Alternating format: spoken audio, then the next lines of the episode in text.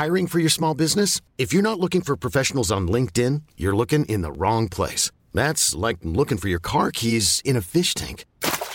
LinkedIn helps you hire professionals you can't find anywhere else, even those who aren't actively searching for a new job but might be open to the perfect role. In a given month, over 70% of LinkedIn users don't even visit other leading job sites. So start looking in the right place. With LinkedIn, you can hire professionals like a professional. Post your free job on linkedin.com slash achieve today.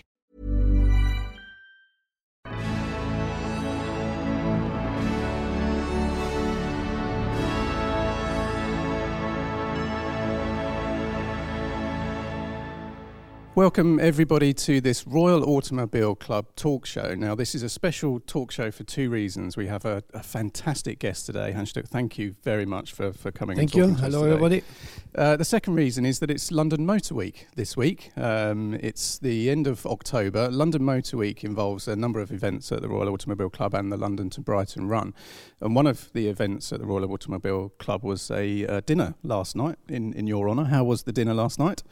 Uh, just one word. It was fabulous. Thank you. It was an honor for me to be there with all these really very nice and, and interesting guests. And uh, beside that dinner was uh, my homemade style. It was Austrian Wiener Schnitzel and Kaiserschmarrn. Compliment to the kitchen. They done. They performed very well, you know. And uh, the talk section was great. So altogether, it was a really a very very nice evening. Good stuff. Well, today we'd like to talk to you about a career that spanned a racing career that spanned 43 years. Um, and the career spanned sports cars, uh, Le Mans racing, touring cars, Formula One, Formula Two, in arguably the most exciting era in, in history, the 60s, 70s, and 80s. So, um, but I'd like to go back to when you were nine years old, I think. And, I, and I'm sure you told this story last night at the dinner, but I'd love to know your feelings as a nine year old boy about to drive to drive your very first laps of the Nurburgring. Please, please tell me about this experience. Uh, yes, I mean, thinking back now, being nine years and uh, driving at the world's most famous racetrack is now even more important than it was in these days for me. You know, it was in the little BMW 700, my my dad's uh, company car, and um, I knew how to drive a car because he taught me on the premises when I was six or seven, and he was an instructor at these uh, legendary uh, driving schools.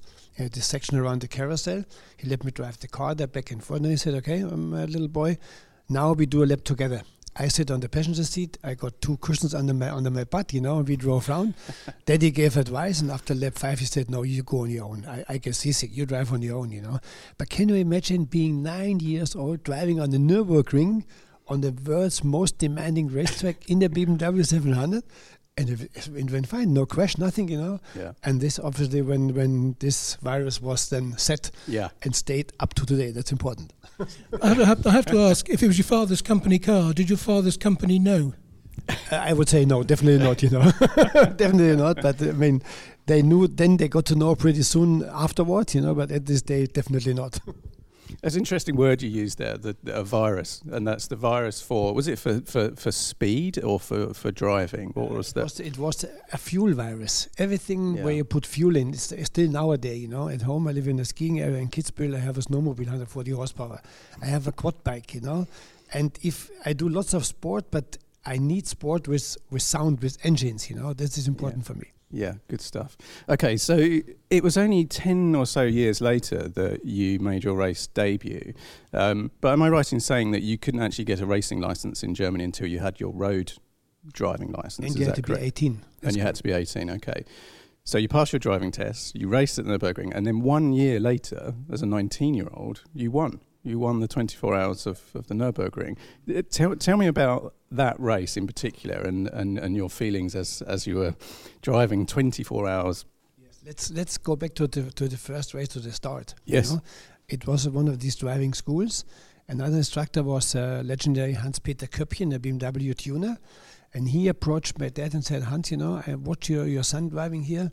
I want him to race on the coming weekend. Yes. Would you agree?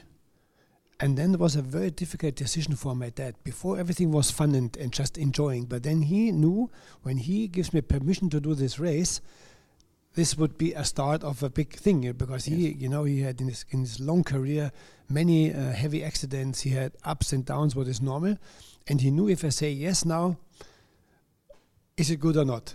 Yeah. But there was no chance. He had to say yes, you know, definitely. I put so much pressure on him, you know.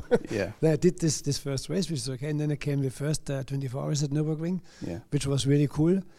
And uh, in the BMW 2002 Ti with my Yes. partner Clemens Schickentanz, and it all. I mean, those were the days we had no physios, we had no no motorhomes, we had no no drinks and special food. We were sitting there eating French fries and drinking Coke, you know. Mm. But it was great. I mean, Yeah. the, the race car came on the road to the racetrack. They drove the there on the road. Yeah, they Yeah, took the yeah. bumpers off, take the seats out, and then we were going. This was the, the, the basic of motorsport, you know. And, and, there, and there were two of you, not four of you. Like nowadays, No, no, two, no, my, my yeah. partner was Clemens Schickentanz, you know. He, he was a, a nice guy driving. We were two, you know. And we, I mean, we clicked together and we did it, you know. And we had all kinds of weather issues and stuff like this, but the engine was fine, the car was staying together, and we won the race. And it was driven home on the road. Yes, definitely. Wonderful. Was there was there any question as as a young teenager that you wanted to do anything else? Was, was you you were you were born in the sort of the space space race era when p- kids were thinking about I want to be an astronaut, I want to do this, I want to fly jet planes. But for you, was it always the the virus for petrol? For There was speed? about there was about a half a year uh, doubt, Ah. and you will be laughing. I want to become a priest. Yes, but can Sorry. you? But thanks to God, it's not the case. Because can you imagine me being a priest would be terrible for Catholic Church? You know. I would go to your church if Oh, you were. okay. your sermons would be wonderful. yeah, that's right. Yeah, no, this was about a half an hour uh, phase where I had this, you know, but it changed pretty quickly because, as I told yesterday, my father was building uh, the AFM race car on, on our premises, and I, as a kid, was watching the mechanics. They assembled the car, put on the truck and stuff like this. So it, it was logic. I wanted this, and then from this moment on, I decided. I want to become a race car driver. I also followed my dad to the, his last races in the 60s, you know, Yes. and, uh, and admired him, what he did, he- the performance he put on the table and seeing what motorsport means, you know, to fight with something, you have to put your your your will and wish onto the car, you know, was really for me was fascinating. Yeah, absolutely. So, so this period, um, did did you race at other circuits uh, around Germany at this time, or did, was it was it solely at the Nurburgring where you were f- you were sort of finding your your your skill and your passion? No, it was uh, also Hockenheim, of course. Yes. course. And in these days, to become an international license, you had to have to have five results in the top three. Okay. And my dad had a great idea. You know what? After this first race, Nürburgring, it was a, a 300 kilometer race. I did four hill climb races. Ah, because hill climb is not not much uh, to do because you drive up twice on, on the weekend and was valuable positions and points for my international license. So I did uh, four hill climb racing. I think I won three of them, yeah. and that was also good practice because hill climb is a is a one of a chance. You know, on Yes. a on a on a, a circuit race, you do 20, 30, 40 laps, but on a hill climb you only have two chances, and the time you lose on the run you can't make up. So it was was a good educational uh, phase for me. Sure. You, well, you say it's not much to do at a hill climb, but uh, most European hill climbs, I mean, are about 10, 12, 14 kilometres long. They're not like British hill climbs that last 20 seconds. That, that's right, like Schleswig was. Yeah. No, the one was a pretty long one in Freiburg. Schauinsland is about a, was about a five minute, but the other one were short ones, and uh, the time we had around was pretty good. Were you driving just, just touring cars? Yeah, touring car, always BMW in the beginning. Yeah. So let, let's let's move into the the seventies. Um, now you, you developed a, a relationship with Jochen Neerpasch. Maybe Neerpasch. Maybe you can tell me a little bit about how important um, he was in, in the seventies to your to your career. Yeah, I did the first years with BMW with Köpchen, Alpina, and then Jochen Neerpasch, who was in these days race director of Ford Motorsport in Cologne.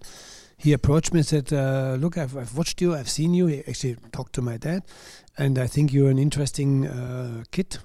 I, I see you have a lot of talent. Would you be willing to race for, for us in 72 in the German Championship? Mm-hmm. My dad said, yes, thank you, good idea, you know, signed a good contract. So I went up to Cologne and won this uh, Deutsche Rennsportmeisterschaft in 72. Also won then uh, the race in, in Spa with Jochen Mass 24-hour race. And then, funny enough, Jochen Neerpasch moved from Ford to BMW Yes. because BMW changed all their racing things and everything, and they hired Jochen Neerpasch, who was definitely in these days one of the best as a race director. And then Jochen Neerpasch said, Hans, you know, you are Bavarian, you have to be, you have to drive for BMW. So come, come with me, you know, which was a good chance. And so I came back to BMW with Jochen. And Jochen then uh, was really taking good care of my career. He brought me into Formula 2 bes- because of BMW did this Formula 2 engine. Then I came via Formula 2 into Formula 1 and then went with BMW to the States and this and that. So Mm. it was definitely the right step. Also, what you need in life is luck. If Nepa shouldn't have moved back to BMW, we know where I would have ended up, you know. So you, sure. you see, yeah, that's laugh. sure thing, and and I think it was interesting as well at that time because very quickly you you, you were racing in America with mm-hmm. with Ronnie Peterson as well, and that was that, that must have been an incredible experience to go over to the other side of the Atlantic and try those circuits. Um, tell me about your experience in, in, in the states. Yeah, when I, when I left '75, and I was 24 years old, you know, yeah. and I, I, we, I, had to go like the first uh, break was like three months in a row, you know, leaving home for a long time the first time. So I took toothpaste with me, hair shampoo, not knowing me, stupid guy. It's all over there in the States, 100,000 times, you know. I also took my girlfriend, which was good, you know. She, she was able to come with me. And uh, then the first trip was to uh, Chicago. We picked up um, uh, one of these fantastic GMC motorhomes oh, yeah. because Jochen said when you take a girlfriend, we pay, but you have you have to take care of the motorhome, you know. So we went into a motorhome and we traveled around in the States for, for the next three months, which was uh, was cool for 24 year old, you know, to get this experience in the States, to get to know the States, because, you know, when you're, a race car driver, you go to different tracks all over the country. It's the best experience you can do. And I really um, thank again to Jochen that, he, that I could do this because it, I built up my character with this, you know, to become sure. an open, uh, open for the world and, and a, a good person able to do things and to able to to take experiences. You know. Yeah. Can I just rewind a couple of years?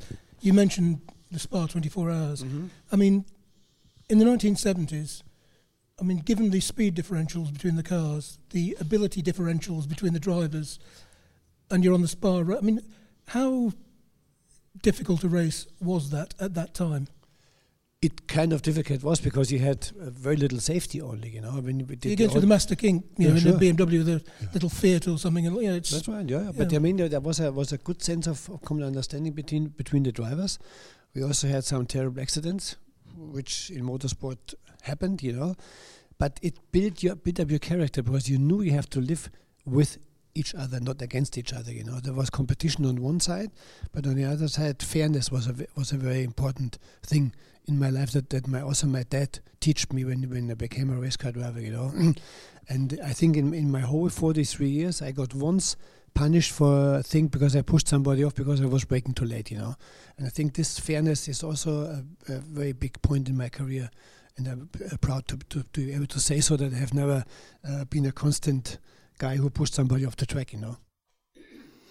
Well, we'll move on to the, there's, there's, an interesting connection between that and your role today in Formula E as well as uh, stewards, but we'll, we'll, we'll jump forward to that um, shortly. Um, at, at, this time, um, was your was your ambition to just race any car, any place, or did you have a, a, a, driving ambition to go to Formula One or single seaters? How, how was your mindset at that time? No, the mindset was to get on the racetrack. Sure. Whatever that had four wheels, you know, four wheels is important. Two wheels, I'm pretty uh, lots of respect, you know.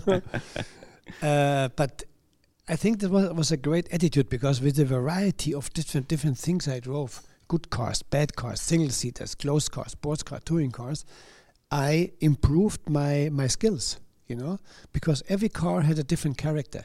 A touring car was a big, leaning, moving, doing like this. A sports car had to be very precise. Formula One car had lots of power, a lot of aero, and the versatility that I learned by this, you know, was for, for sure one of of, my, of the good things I needed for to be able to do all this, you know. Sure, and of course, um, your graduation to Formula One came after just six open wheel races. I mean, that is extraordinary. I mean, you mentioned the license situation earlier on.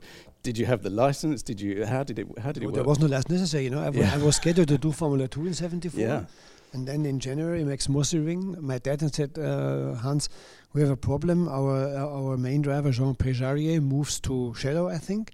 We have a seat free and we don't have anybody to drive for us in Argentina. Could you maybe your son do it? So daddy asked me, I said, Formula One. Oh, Jesus Christ, yes. I go to, I go to Argentina, you know. Arriving in Buenos Aires, never sat in my life before in a Formula One car. We did the seat down, and I went on the track, you know. Can you imagine? For, for, for uh, 24 or 24 year old guy is pretty yeah. uh, heavy thing, you know. I was driving around a couple of laps, and I feel pretty comfortable, and all of a sudden, woo, a car passed me on the outside. It was Carlos Reutemann. I said, okay, now it's time to go home. I never can do this. so I took my heart. I went up to Mr. Reutemann and said, Carlos, my name is Hans Stuck. I'm a young Formula One driver. I've never been on the track here. Could you please be so kind and explain me the track? Come with me. took his private car, did 20 laps with me around the track, Really? explained me everything, and I was like 15 in, in, in qualifying, which was cool for, for my first event, you know. Yeah. So thanks to Carlos, you know, he showed me showed me a lot, you know, and that's how it all started. But the pressure was was immense, you know, as Yeah. you can imagine. Did you did you have pressure? Was, was it pressure you put on on yourself, or was it pressure from your father? Was it pressure from the myself, team, or on myself. on I mean, yourself? All of a sudden, as, as a young Bavarian chicken, being with all those guys, Nicky and Carlos Reutemann and Carlos Pace and Clay Regazzoni. I mean, oh, Jesus Christ, you know, me, the unknown person from the mountains, you know, Mm. in the top class of motorsport. Can you imagine with this age? I mean, now because everybody is so young, it's not a big problem, you know. But for Yeah. me, it was a big problem, you know. Yeah. But I, I managed it. It was okay. And after the first two or three races, I was pretty familiar with, with what was going on. But you were still balancing other um, drives as well. You, I you had still to. I had contract. Yeah. I had to. You know. Yeah. So I, I was telling yesterday, there were there were uh, three weeks in a row I did touring car Formula Two, Formula One. You know, and once I remember there was a Formula One race in, Bre- in Brands on Saturday because racing is here in England on Saturday, and Sunday was touring car race in Diepholz on the airport in Germany. So I flew over on Saturday evening, did Sunday race in German uh, touring car. You know, Yeah. Good So how much time did you spend at home during this period? enough to change laundry. You know. yeah, I'm sure. I, I was, um, Simon, I can see you, you. You got a Capri question, haven't you? Or was that the No, no, Spa? not yet, not yet. No, No. well, that was the- that was yeah, that was the spark question. I was going to ask. I mean, how um, I mean, how comfortable or how quickly did you feel comfortable in Formula One? Because it was very, it was so different, and you got there so quickly. You know, you, you see my my height, 6.4, you know, it was a bit of a problem. I was always sticking out of the car, above the air, into the airbox. the, Yeah. of the airbox, which was bad for the air coming into the engine, and also from the from the wind resistance, you know. You could see that I was lacking maybe two, 300 revs on the end of the straight against my, my teammate like Ronnie or so. But there was no choice, you know. It was diff- became difficult when there came a rule that you have to put a, a piece of wood from the front roll bar to the rear uh, overall, overall hoop, you know, and the had- driver had to be below this. So I really had to wind myself into the car to, that, that fits, you know. So being in a Formula One car, sitting was not very comfortable. But I mean, what do you want to do? We, I had to. And then, so after this third, fourth race, then I began to know everything. To be, to I learned the system. I knew how it works, how race strategy works. No, no, it was okay. Must have been quite difficult when you were given the offer to think, if I perform badly, maybe that's it. So did you think maybe we, I'm not ready, or was No, it? I mean, th- this was this was always the, the the pressure behind my neck. You know, I mean, if if I if I do not, if I'm not giving a good job or, or crashing all the time, I know I would lose my seat. You know, so thanks to a good education and thanks to the good genes of my dad and my mom, you know, I was able to manage it. You know.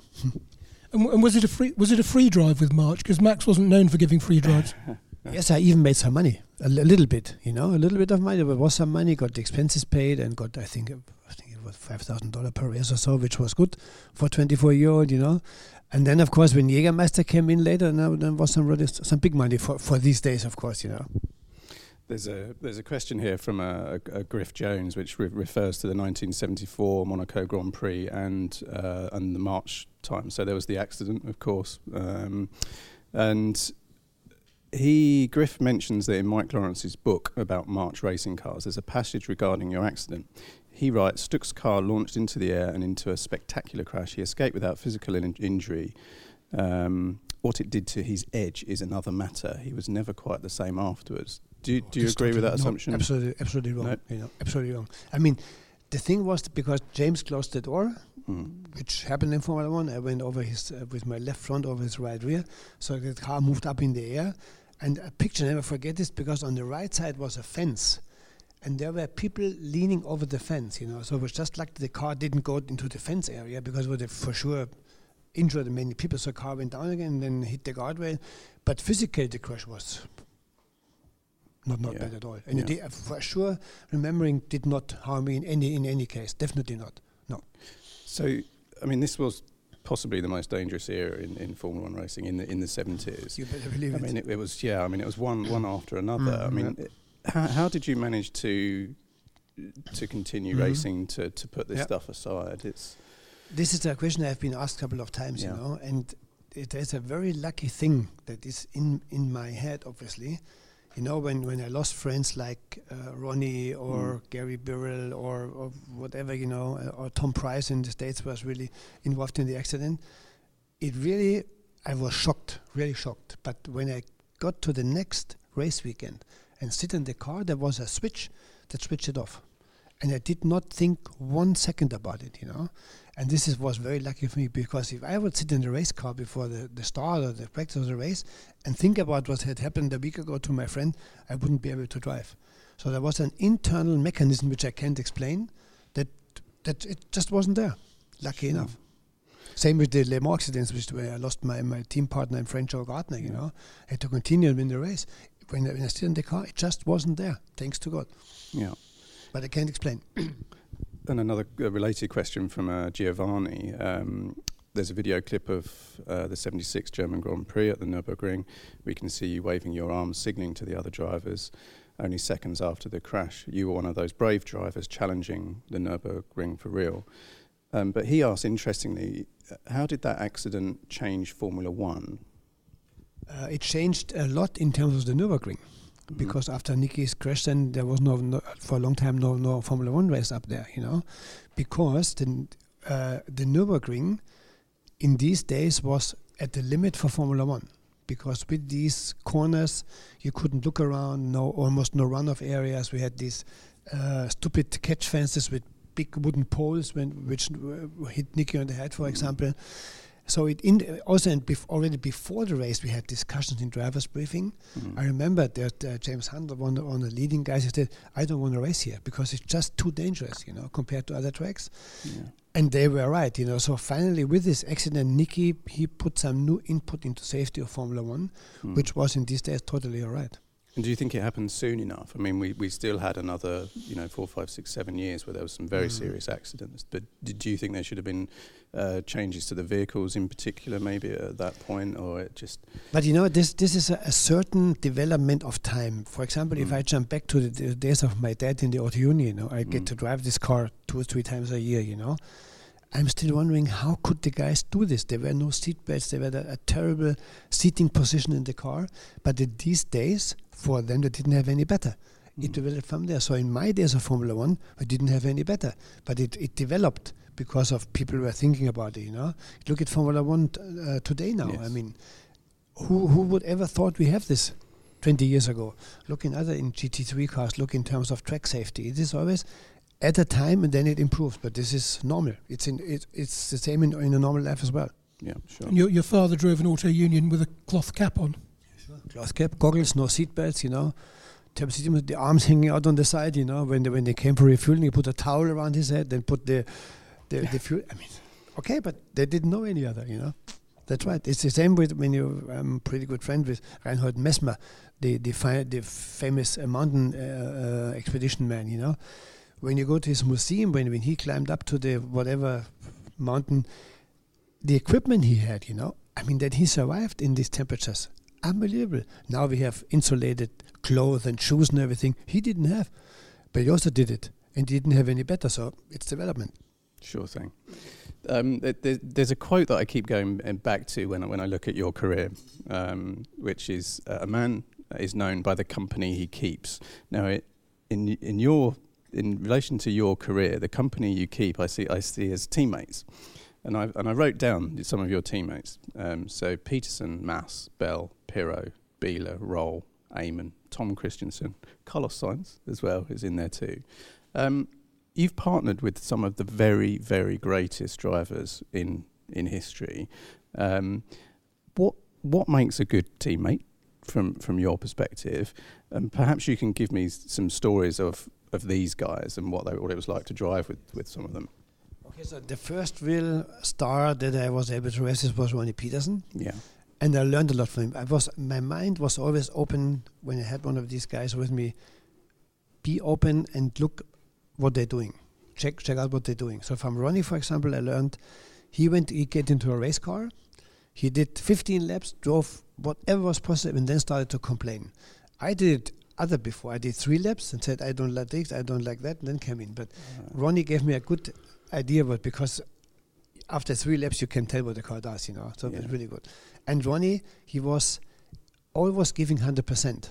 Which I didn't do before. So I learned from him uh-huh. as well. Even the car was shit, sorry to say so. He gave 100%. That made him successful. So I, I learned from him, you know. Yeah. And all the other other guys, like what is important to have a, a, a good partner is that you don't have a, develop an ego.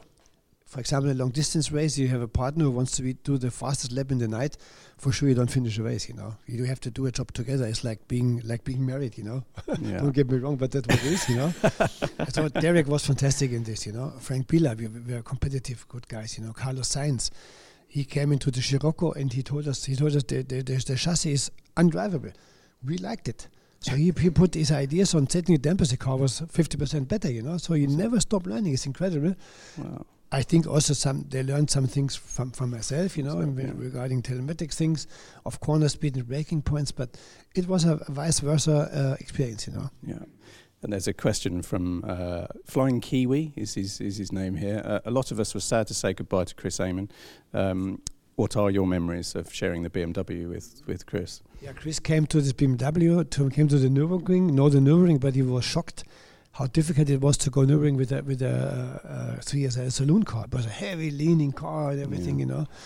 And he said, I think he- he was like in the beginning, he was like 20 seconds slower.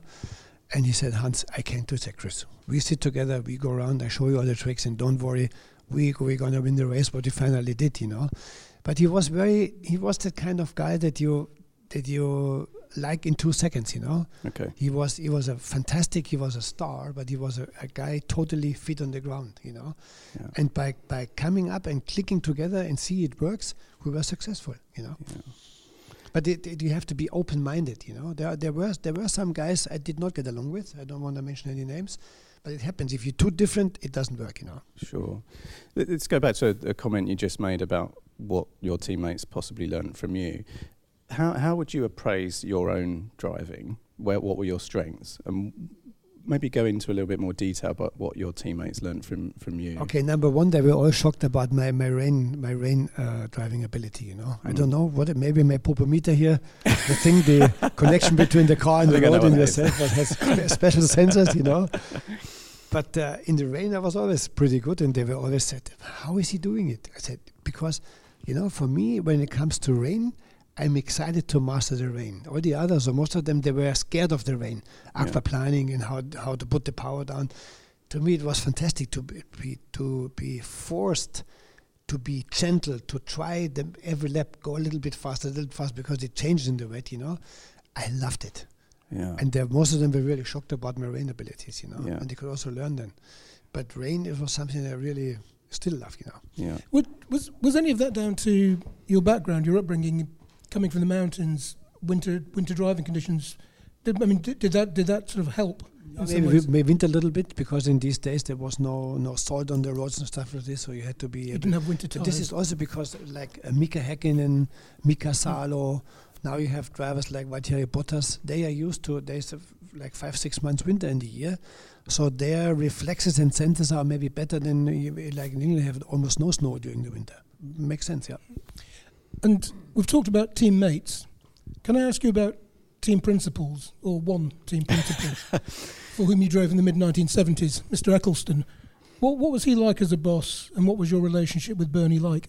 Fantastic guy, you know. I mean, Bernie was he was pretty sharp, you know, but he was hundred percent reliable. What he said, he did. You know, you could trust him, which is still the case. You know, he was uh, sometimes he was, was a little bit strange, but uh, I'm strange as well. I think you know, but uh, he knew exactly what I was talking about. I mean, what would Formula One be if he wouldn't have managed it the last decades? You know, he was a very good businessman. He was a, a smart team owner. He was a smart businessman. He knew what was going on.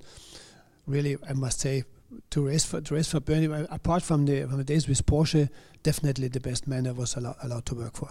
You say you can you can trust him, but the way he signed you, I mean, you know, you, know the story. You know, when I, when I came to his office to sign my contract, he asked me how much money I wanted. I said, yeah, like the money I got the year before with uh, Mosley with March was hundred thousand dollar.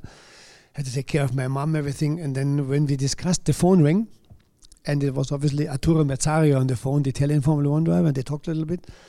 Burning up and said, Hans, this was Arturo. He's going to race for me for thirty thousand. You have five minutes time to think. Shit, you know, thirty thousand is not very much, but I mean, being in probably one of the best cars with the engine with Bernie, I do it. So I signed the contract. We went to Monte Carlo. First free practice Thursday was fastest. Bernie invited me for dinner. I said, "Look, Hans, you know, uh, we having obviously a long relationship going on for the future. I want to be honest to you. Remember sitting uh, in my office talking about money and the phone ring." Said, "Yeah, sure. Yeah, yeah, the pocket is empty." Said, "I must tell you, it was not Artur. It was my secretary. She phoned me." You know, I said, "Okay, that's it. I mean, this is Bernie. It's, I mean, it's his money, so why not? You know." So, but I got a good money for the championship points. I made a couple of points, so it was definitely worth giving in. You know. I like this kind of tricks. It's good, you know. I, I, also fooled him because then we came to Hockenheim Grand Prix and he was and oh, needed some tickets for friends, you know. He said, "No, you get two tickets, nothing more." And obviously, he opened his briefcase. There were tons of tickets in the in the briefcase. So he left the motorhome. I opened the briefcase, took ten tickets out, and gave them away. You know, he never realized. You know, I also told him afterwards, "Oh, you bad boy," you know. yeah, but this is business in these days, you know. Uh, there's there's possibly another Bernie story here as well, and it's related to a question from Giancarlo. Um, so thank you, Mr. Stuck, for your racing. Very entertaining. Um, and this is the question about flipping over the guardrail in Monaco during the pro car race. Um, so yeah, I believe Bernie wasn't particularly happy about that. no, that's right. You know, I had an, there was oil. I had an oil pipe breaking, so I, I, I, lost the car, went over the guardrail, jumped over the guard in between guardrail and, and, and fencing could hardly get out and it took a while to get the car and the guardrail was damaged. So that meant that the official qualifying had to be postponed, you know. And with the with the slot times for television worldwide, Bernie was very upset. You idiot, why did you do this, you know? now we get problems with television. Yeah, Bernie, what can I do, you know? Now he was very much upset about it, you know. can I just, uh, on the subject of pro cars, Brands Hatch 1980, um, about 15 pro cars arrived in a group. You were in the middle of them. You spun. Mm-hmm. And I've never, usually a first corner spin, you lose, you know, half. I think you dropped from about third to seventh or something. I've never. You probably lost about three tenths. It was a. Can you, can you remember that? uh, I remember, but but three tenths I don't. It's not, it's not correct. No, no. But my, my good luck was that I, I managed to bring the car back into dri- into racing direction, shifted back in first gear, and then accelerated yeah. again. Because when you, you didn't emerge last, you were still right. in yeah, the yeah. middle of the pack somewhere. Yeah. yeah, yeah. I mean, this is a something when when, when you uh, you know when you when you feel you lose it, then the first thing is what I'm going to hit, but there was room, you know. And then when the car starts to spin, then you can influence it by braking or even put the throttle on to get it back into the right direction. And this was was well managed, you know. Was it also Brands Hatch that you and Ronnie Peterson went home? Yes, there was another race with BMW 320 Turbo, and uh, after this, after the start, after two laps, I, I, I crashed the car in the back of the of the track, you know, and I think it was over the guardrail, no, but it was sitting somewhere, and I got out and I see everything parts hanging off and everything. So I walked back to the pit. Said, "Ronnie, sorry, I crashed it, but we go home because it's it. It's over now because the race was going on." Okay, we leave. You know, he took Barbara, I took my wife. We left. I left to the airport. Ronnie was on the, back on the way to Maidenhead. And uh, next Monday, I got a phone call from Jochen Neerpasch's office. Mr. Neerpasch wants to see you right away in the office. You know, so I was living in Munich. I went to the office, and Neerpasch said, "Yeah, Hans, we have a problem. When you left the track yesterday with Ronnie, after a couple of laps, the race was interrupted because of an accident. They brought the car back. Mechanics could fix it." And the car was on the grid, but there were no drivers. Awkward.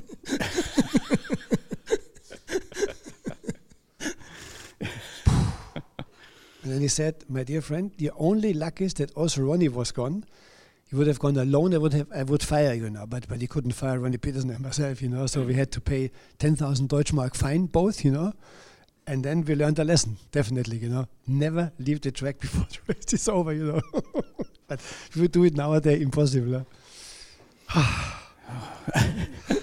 Sweating right now. Ryan Reynolds here from Mint Mobile. With the price of just about everything going up during inflation, we thought we'd bring our prices down. So to help us, we brought in a reverse auctioneer, which is apparently a thing.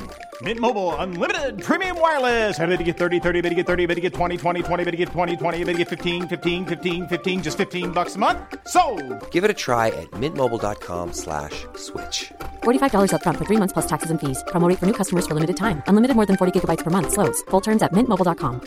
Ever catch yourself eating the same flavorless dinner three days in a row? Dreaming of something better? Well, HelloFresh is your guilt-free dream come true, baby. It's me, Gigi Palmer.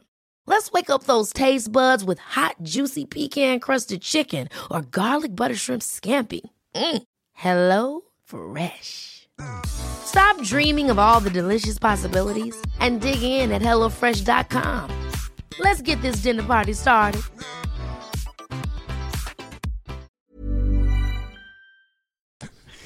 Um, back back to Bernie and the Brabham Alfa Romeo time. Lu, uh, Lucio Chiodi, um, I remember your first podium finish at Hockenheim uh, in the Brabham Romeo. You stopped right after the finishing line, greeting everybody, happy like a Christmas tree. Because I That's a had to stop line. because I ran out, ran out of gas. Ah, there we go. Going into the, the last corner, I feel there's no gas, and then there was a, a big headline in a German Bild newspaper.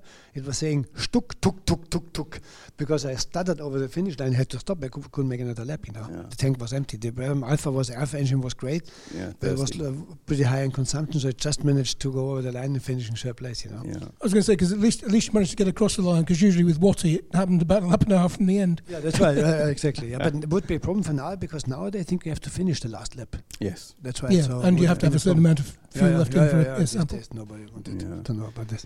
And then um, ag- again, related to to Bernie, um, uh, th- there is a story. uh, You can tell me whether it's tr- true or not about whether Bernie put pressure on you at your what could have been your last race. He said you need to win this this race, and you had pole position. Um, so that's true. So Bernie said, "You if you win this race, And you get a contract for next year because Parmalat wanted to have a, a, a Grand Prix winning driver. Yes. I hadn't won a Grand Prix so far. I was on pole. Next to me was James Hunt. Said, Bernie, you go out and win, and you get a contract for next year. You know, I said, super, let's do it. You know, so I had a pretty good start. But at the start, the clutch cable broke because in these days the Alfa had a clutch cable. It was mm. not hydraulic clutch, which was in these days sometimes happen. And, and I knew by leading the race that I have to do all the shifting with the seven-speed gearbox without a clutch, you know. right, And also had to change tires from wet to slick. So how should I get off in the pits with having no clutch, you know? So I was a little bit uh, nervous, okay, and then made a driving mistake in a corner up the hill. I didn't get into gear, and I spun. I stopped, and that was it. You know, I knew that now Yeah. my dream exploded. You know, because not finishing the race, not winning, Yeah. no contract. Yeah, And Bernie said, "Sorry, I told you to get to win." I said, "Yeah, but it was your problem with the bloody clutch cable." Said, it's not my problem. You didn't win the race, so you don't get the contact. Then Nicky, Nicky jumped in. Then, Yeah. know? So yeah, that's life. yeah. One times you're lucky, one times you're bad luck. Well, may- maybe this was this was a trigger for uh, kind of a second career when in the in the eighties and, and sports cars. That that was a fantastic period for you, wasn't it? That was, you know, did, w- was it again? Was was it an ambition as Formula One kind of closed its door that you would look to to sports cars again, or was it always running parallel? No, my my main goal was to stay into racing. You know, Yeah. so I had my, my backup with BMW with touring cars. You know, which Yeah. was nice, but it wasn't Formula One. And then when this Porsche 956 came and 962 came, you know, Walter Brun, my my my Swiss teammate in BMW, before I raced for him, he bought such a car, you know, and I could get uh, I got the chance to go into this Porsche and show, show my skills, you know. Mm. And then when Stefan Bellof left the Porsche factory as a driver, I rang Porsche and said, "Here, you know, Mr. Professor Bott, uh, I have no contract for next year. I know Stefan Bellof is leaving, and he a driver. You, I said, oh, you really you want to leave BMW? I said, I mean, for Porsche, yes, why not? Okay, come next day, and we signed a contract, you know, and and I got a really a chance for my second career. I learned a lot with Porsche Mhm. complete different dri- driving style to the cars, complete style of education like Porsche was doing races, approaching races, and uh, as you just said, it was a, a second step in my career, very successful step. You know, winning titles, races, and everything that hadn't been the case so much before, so intensive. Yeah, and this, of course, was also a period where you cemented your relationship with some some teammates, and and you mentioned Derek Bell earlier on. He's been a great guest for on these podcasts before. Um, can you tell me a little bit about sharing a car with Derek and why you seem to have such great uh, camaraderie and sympathy with each other? I mean, Derek was helping me in '73 in Formula Two. You know, I was in a, in a STP March on the way in Hockenheim. Mm. and was actually on the way to the pits and he passed me he, he slowed down and made like this sort of, sort of follow me sign maybe he followed me Ah. bef- before I didn't know so I followed him three or four laps he showed me where on Hockenheim could improve my time which was very generous from him to do so and that's when we when we became friends. After Yeah. they always stayed together for a long time, and then uh, I, I obviously found uh, read about his success with Porsche and everything. And then when I joined Porsche, the Professor Bott asked me who you want to be teammate teammate with. You want to be teammate with Jochen or with Jackie or with Derek? I said Derek Bell. This is my man because we also a bit similar in size. You know, we, we knew each other well. We had a good sense of humor, common understanding. And this was a good choice because Derek, when we were together in the car, we never any problems. We knew exactly what we could do, what we can do, what we should do. Mm. And when he was in the car, I was always calm and, and, and relaxed. And he, I hope it was the same with me, you know. Yeah. And this is it, and being good mates is important for team success, Yeah. definitely. Do you think um, Al Holbert was a little bit uh, underrated? Yes, definitely. I mean, Al Holbert, thanks you mentioned this, you know, when he joined us for Le Mans, I must say, I, I knew him, of course, and I raced against him in the States, but never knew before what a, what a fine guy he is, what a, what a precise guy in racing he is, you know. And he was a, a very 100% partner to our uh, twosome with Derek, you know. And thanks to him, we won twice, you know. And then um, 1988. Um, I think you wrote for us that it was your greatest race, despite the one that you didn't win. So, what were your sort of memories of This was with the, with the night shift, I think. Was the one with the uh, night Lu- shift? uh, Ludwig? I was Ludwig. Ah, yeah, with my friend Ludwig. Yes, Yes. yeah, yeah. Because yeah, I mean, you know, this is the typical. I, I want to want to say any bad things about former teammates, but Klaus, he always wanted to be the best. He wanted to show that he is the best, which he sometimes was definitely, you know. And he always is, was known for being extremely clever. And he wanted to show Derek and myself to do one more lap than the two of us, you know, to be the smartest guy in fuel consumption. But he, sorry, fucked up, you know. He ran out of gas, you know. And he had to go, he had to enter the pits with a starter motor. That's why we lost the race, you know. And I think so. Cleverness is not everything, you know. You have to be down to earth, you know. I mean, okay, we finished third place. Why not? Nothing happened, but Your um your sense of humour at, at that point did it desert you completely? You're famous for your when when when when he was due to come in, I was next after him, you know, and we counted the laps, and then he passed the pits and said, "Hey, why don't you come in?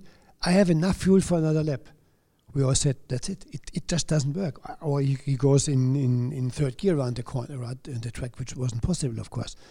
And then we see him coming, and all of a sudden he slowed down. And then we know, okay, that's it. He outsmarted himself, you know.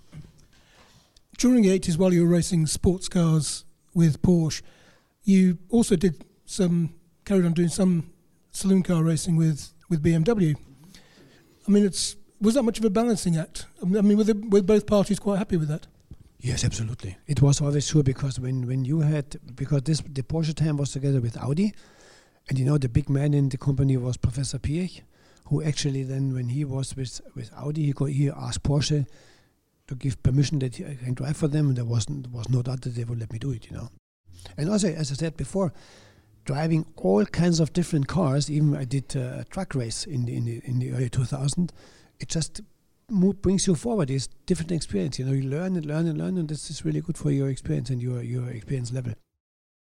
Can I also ask if you're talking of BMWs and touring cars? In 1983, you did a part season in the British Saloon Car Championship. It was quite political at the time because you had Tom Walkinshaw with his Rovers, and you had Frank Sytner with his BMW, and the, the, the kind of there was a lot of friction between Sytner and Walkinshaw, and then you arrived. And instead of teaming up with Sytner against Walkinshaw, we then had Sytner against Stuck against Walkinshaw. And it, I mean, it was. I mean, I, I was I was covering the championship that year, and it was great fun. But I mean, what I mean, what are your? I mean, it was, there was a, there was a lot of friction, but it was it was it was fun to watch. What what, are your recollections? It was fun to watch, but I, I remembered for me was a problem because it was, uh, was a, a right hand drive car, you know. So the first laps, I always touched the door with the, with the right hand, looking for the gear lever, which was difficult. But you know, but the- the driving, the driving fun out of it was for me was fantastic, and I kept myself totally out of any politics, you know. So I did my job. Jochen Neerpasch was the boss; he told me what to do, and then I did, and that was it, you know. I mean, to drive it then against Tom was really interesting because I drove against him at the Jaguar with the BMW and, and uh, driving with and against Mr. Sytner was interesting, but I kept myself out of political things, which was a good good choice, you know. I'm conscious that we'll. It's Um, called Trimoco Championship, wasn't it? Sorry? It was called Trimoco Championship, wasn't it? Uh, yes, the Tri- Trimoco, yeah, Trimoco or Tricentrol. Yeah, yes, yeah, exactly. yeah, Yeah, yes, yeah, yeah, yeah. very good. Bring good memory, bring back good memories, you know.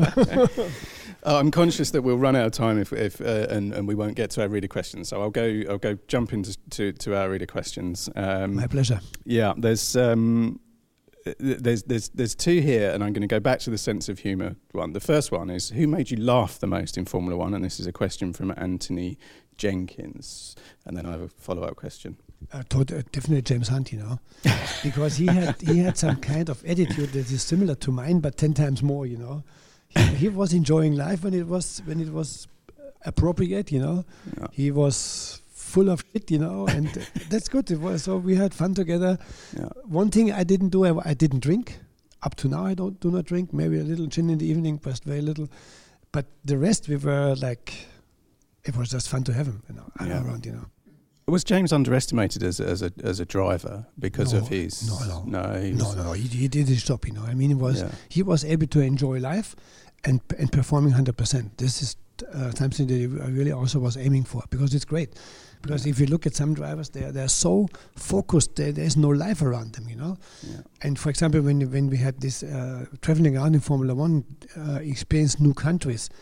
James and myself we took chance to stay a little, a bit, little bit longer, arrive earlier, and enjoy the life down there because it's experience. Others come the, the minute before and leave the minute after. Terrible, isn't it? Mm. Not getting any to know about the country, about people, because this is experience that also uh, uh, builds up your, your personal character. Yeah. Practical jokes. I'm going to ask about practical jokes, and there's one story that um, I managed to uncover from the internet, um, which was about how you managed to make another driver crash using the um, assets of a. yes. Um, yes. certain Another one story. yeah. perhaps that story can Yeah, be. uh, okay, we were in uh, 75 doing IMSA race in the States with BMW with my teammate, Austrian fellow, very funny guy, Dieter Quester. And in these days, I had my girlfriend Muki. She was with me in the States, I told before. And Muki was well known for the size of her breast, you know. And Dieter always wanted to see these breasts without anything covered, which of course is not possible, you know. She was my girlfriend, you know. So at this race in uh, Riverside, we were standing. Dieter was driving practice, and Muki myself watching in turn number nine, which was a second gear 90 degree turn. And we see Dieter coming. We wave, we wave. He waves back, you know, stuff like this. And the, the th- third time he came by, when he came, I from the back, I lifted Muki's T-shirt. The breast fall out. Dieter look at it and poof, crashed into the guardrail. You know, can you believe it? You know. That's absolutely fantastic. I mean, we were laughing our ass off here. So, but then shortly afterwards, we had a report to Mr. Neerpasch, who was a great guy but not known to be very funny. And he said, "Okay, guys, what you have done is unacceptable. It's very bad for a BMW reputation, especially in the states. I mean, to, to do this, you can't do it. And the punishment will be that you have to pay to pay for the repair of the car, and we will not reimburse you for the expenses." Oh, that's a big problem. What did Quester say? Jochen, no problem. This was definitely worse. The peep show. cool, cool story. huh? Yes. Fantastic. I'm not quite sure how we follow follow that one, to be honest. Um, let me let me find another one here. Okay, let's no, let's let's continue on the American theme here. So this is a question from Jamie Smith. How did you enjoy racing in America, and in particular the Trans Am series in the Quattro Audis? Um, you usually won when you raced the 200 Quattros in '88. And where does that car uh, sort of rank in your personal pantheon? Tell me about First of all, my years in the States were, of all my experience in, in many years, were the greatest experience. You know, States is a fantastic place for a race car driver. The fans are really cool. You know. Mm. lots of respect. You know, it's a good going together. You know, they really enjoy when when you do something. Maybe also because I came there as a Bavarian guy, invented yodeling there on, on winning. You know, I was standing on the podium, winning, said "Olite, olite," You know, they loved it to get this experience done. You know, maybe this was the reason for this always open guy.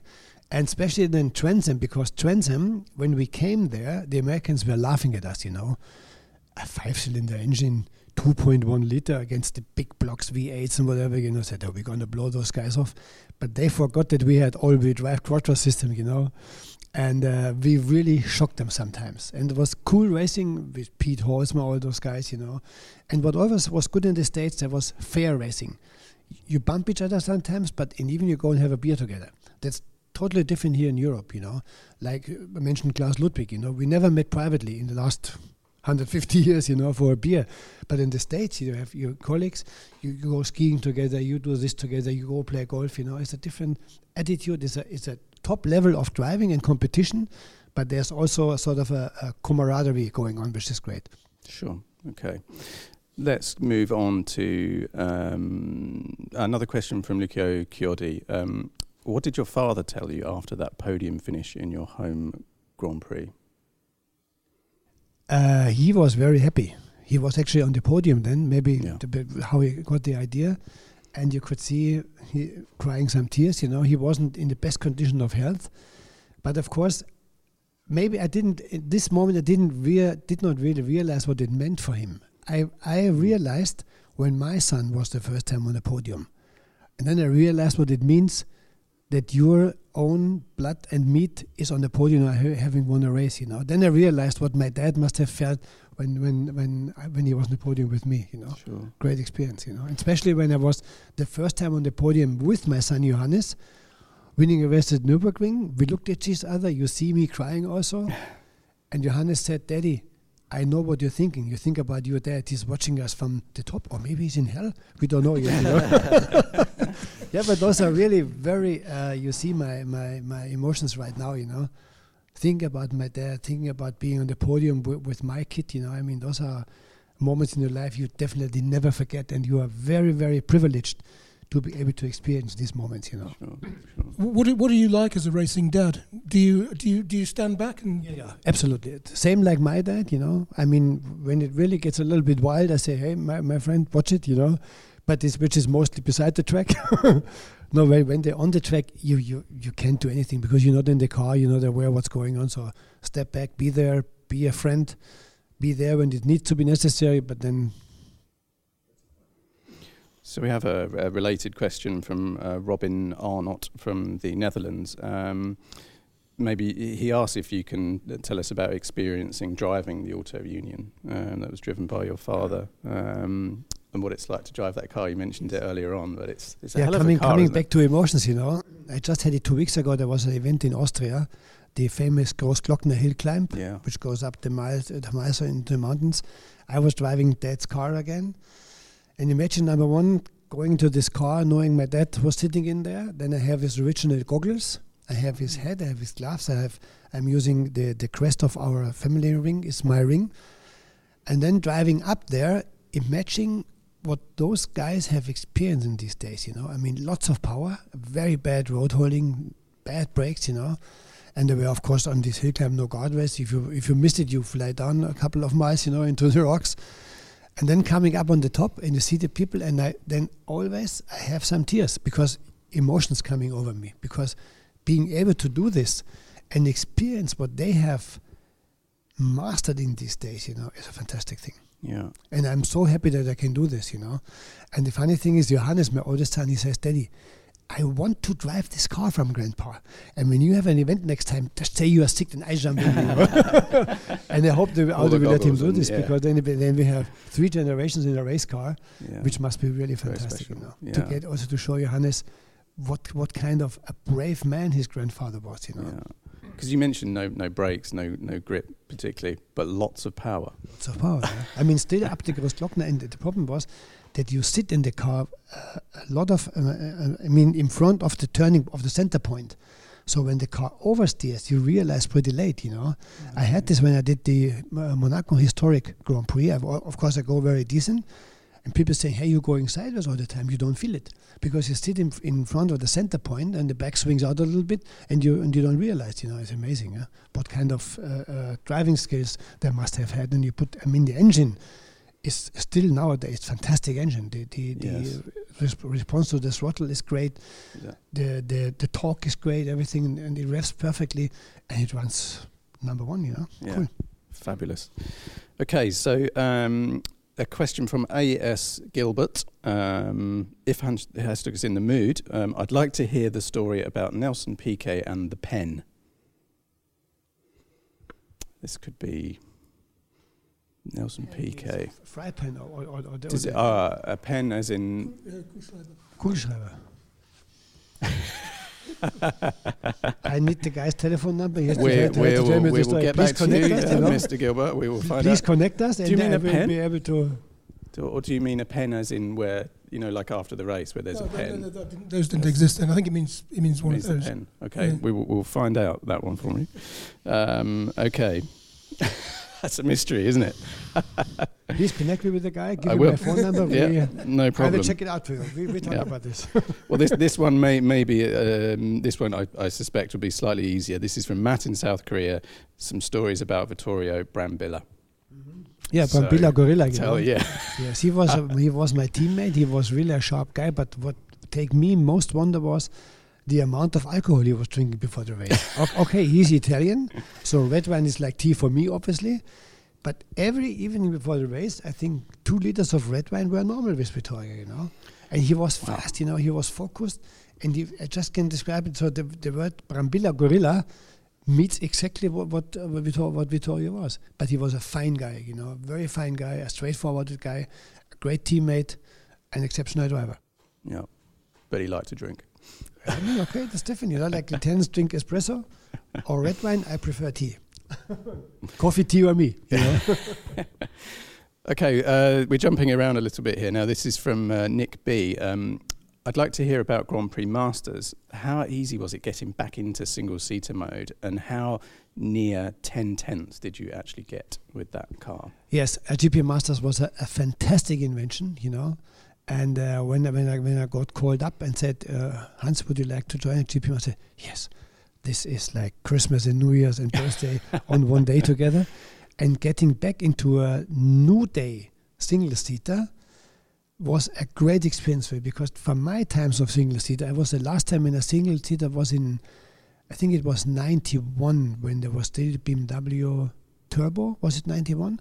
91. and then I get got the chance to drive this car the last time, and I was shocked how, how, how much power this car had. But the GP Masters car, with a normal aspirated engine and this fantastic chassis, it just, I mean, I loved it, you know. yeah. And I did the first test in Silverstone, and fine enough, I got right into it, you know.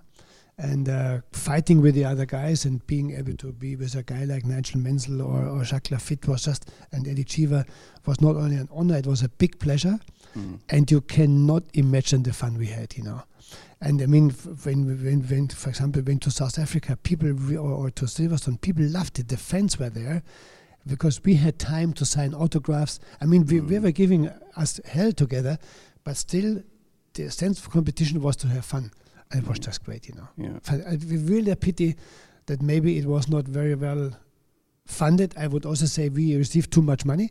I Yeah. would have driven also for free, you know, but they pay us a lot of money. Maybe just a little bit over the moon, but um, I would love to have this back definitely. Uh, great. There was there were some good talks already with Bernie to have in GP Masters in some of the GP weekends, you know, which would have been fantastic. yeah. But unfortunately, it didn't work. Still have some T-shirts at home. What do you remember Um, of that? Sorry, go I. I- I- well, I didn't attend any of the races. I mean, Yeah. I remember the, I remember the first. There were only three races, weren't there? I think. Only three. Uh, Yeah, there was, Silverstone, uh, Qatar, K- Kyalami, and- Silverstone, and Qatar. Yeah. yeah. It's interesting because obviously the, the, the, the pro car it was a similar format to the to the Right. pro car. Mhm, right. If if if you were to create a formula today for a kind of a, a, a legend series, would would you use a fast single seater or would you use more of a sports car for, for that? Ah, that's a difficult question, you know. I think it should be a single seater, you know. Mhm. Something like the GP Masters car was, you know, a, a good chassis, Fast, you yeah. know, uh, uh, pedal shift gearbox. Mm. What is I think is important, same aero for everybody, you know, not any aero tricks, so you don't have dirty air. We could overtake everywhere. I mean, nowadays the aerodynamics is created to, pr- to produce dirty air behind the other car. Nobody can pass you unless you do this bloody uh, DRS system activating, which is totally crazy, you know. But this, this, this was racing back to the basis, you know, It was really cool. Let's now talk about today and, and Formula E. Can you maybe tell us a little bit about your role at the moment with Formula E and what you've got coming up? Yes, in Formula E, I have the pleasure to be chairman of the stewards for a couple of races every year. So next season will be Marrakesh, Rome, Zurich, and Germany. Without the races, I will be able to be uh, to perform as chairman the stewards. I like the idea of Formula E because, I mean, it's an interesting alternative which fits into the future and nowadays with electro engines. I hope it will never replace Formula One. I'm, I'm very honest, but this is a different story. But the main important thing is it brings motorspec, motorsport back to metropolitan cities. You know, it brings motorsport to the public. It's great. It's a one-day event, which I think is great. because we should really listen to the fans what they want. Do they really want to sit three days on a plastic chair and watch Formula One, you know, or can we do maybe two even in one day, you know? That's pretty good. Then I like it. What people don't understand often is the uh, being interactive with the spectators, the fan boost. That means drivers have to be nice, have to s- uh, sign autographs and be nice to the public. Good help, you know. So and the racing is good because I have, for example, I have uh, as a driver steward Bruno Senna or Andy Soucek that drove Formula E. Yes. They were telling me the car is pretty pretty difficult to drive. It has Mm. this immediate power. It doesn't have too much aero. It hasn't hasn't got the fantastic grip from the tires. So the driver is actually the key factor of winning a race or not, but I think is very important, you know. Yeah. And for me, it's great. I'd be happy to be in there. Thanks to Mr. Todd. you, you said earlier on that um, back home you've got a snowmobile and all the other toys, and you liked the smell. You like the centre petrol and you like the noise. So how do you feel about Formula E's? Like, well, I mean, you can hear you can hear the tyres and you can hear the gear changes, but you, uh, you you don't you don't mind that. I can tell you a good story with this. I was at the first Formula E race in Miami, one of the first races with my wife. And I said, we went from the hotel to the track. I said, honey, is this racing? You don't hear anything. I don't like it. This is not racing. She said, honey, listen.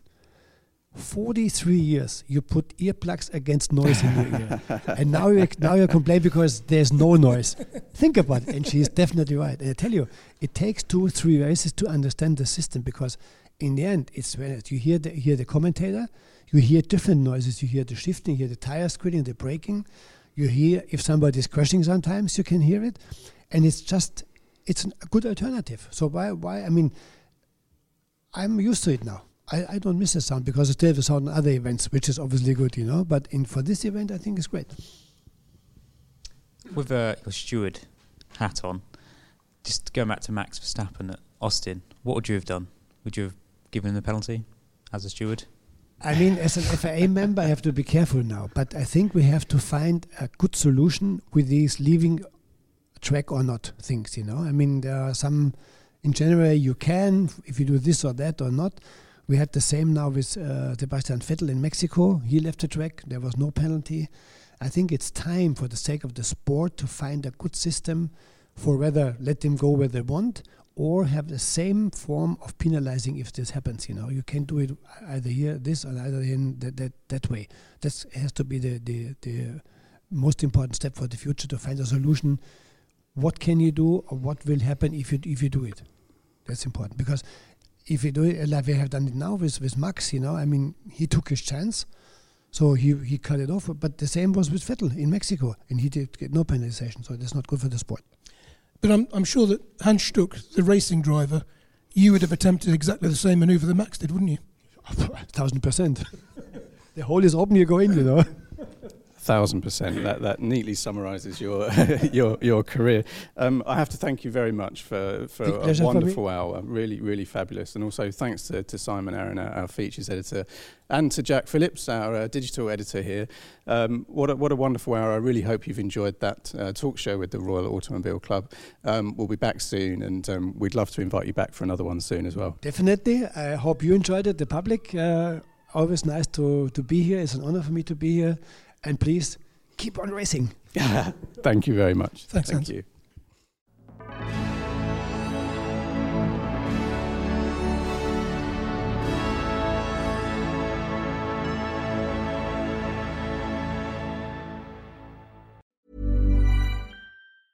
Ever catch yourself eating the same flavorless dinner three days in a row? Dreaming of something better? Well, HelloFresh is your guilt-free dream come true, baby. It's me, Keke Palmer. Let's wake up those taste buds with hot, juicy pecan-crusted chicken or garlic butter shrimp scampi. Mm. Hello Fresh. Stop dreaming of all the delicious possibilities and dig in at HelloFresh.com. Let's get this dinner party started.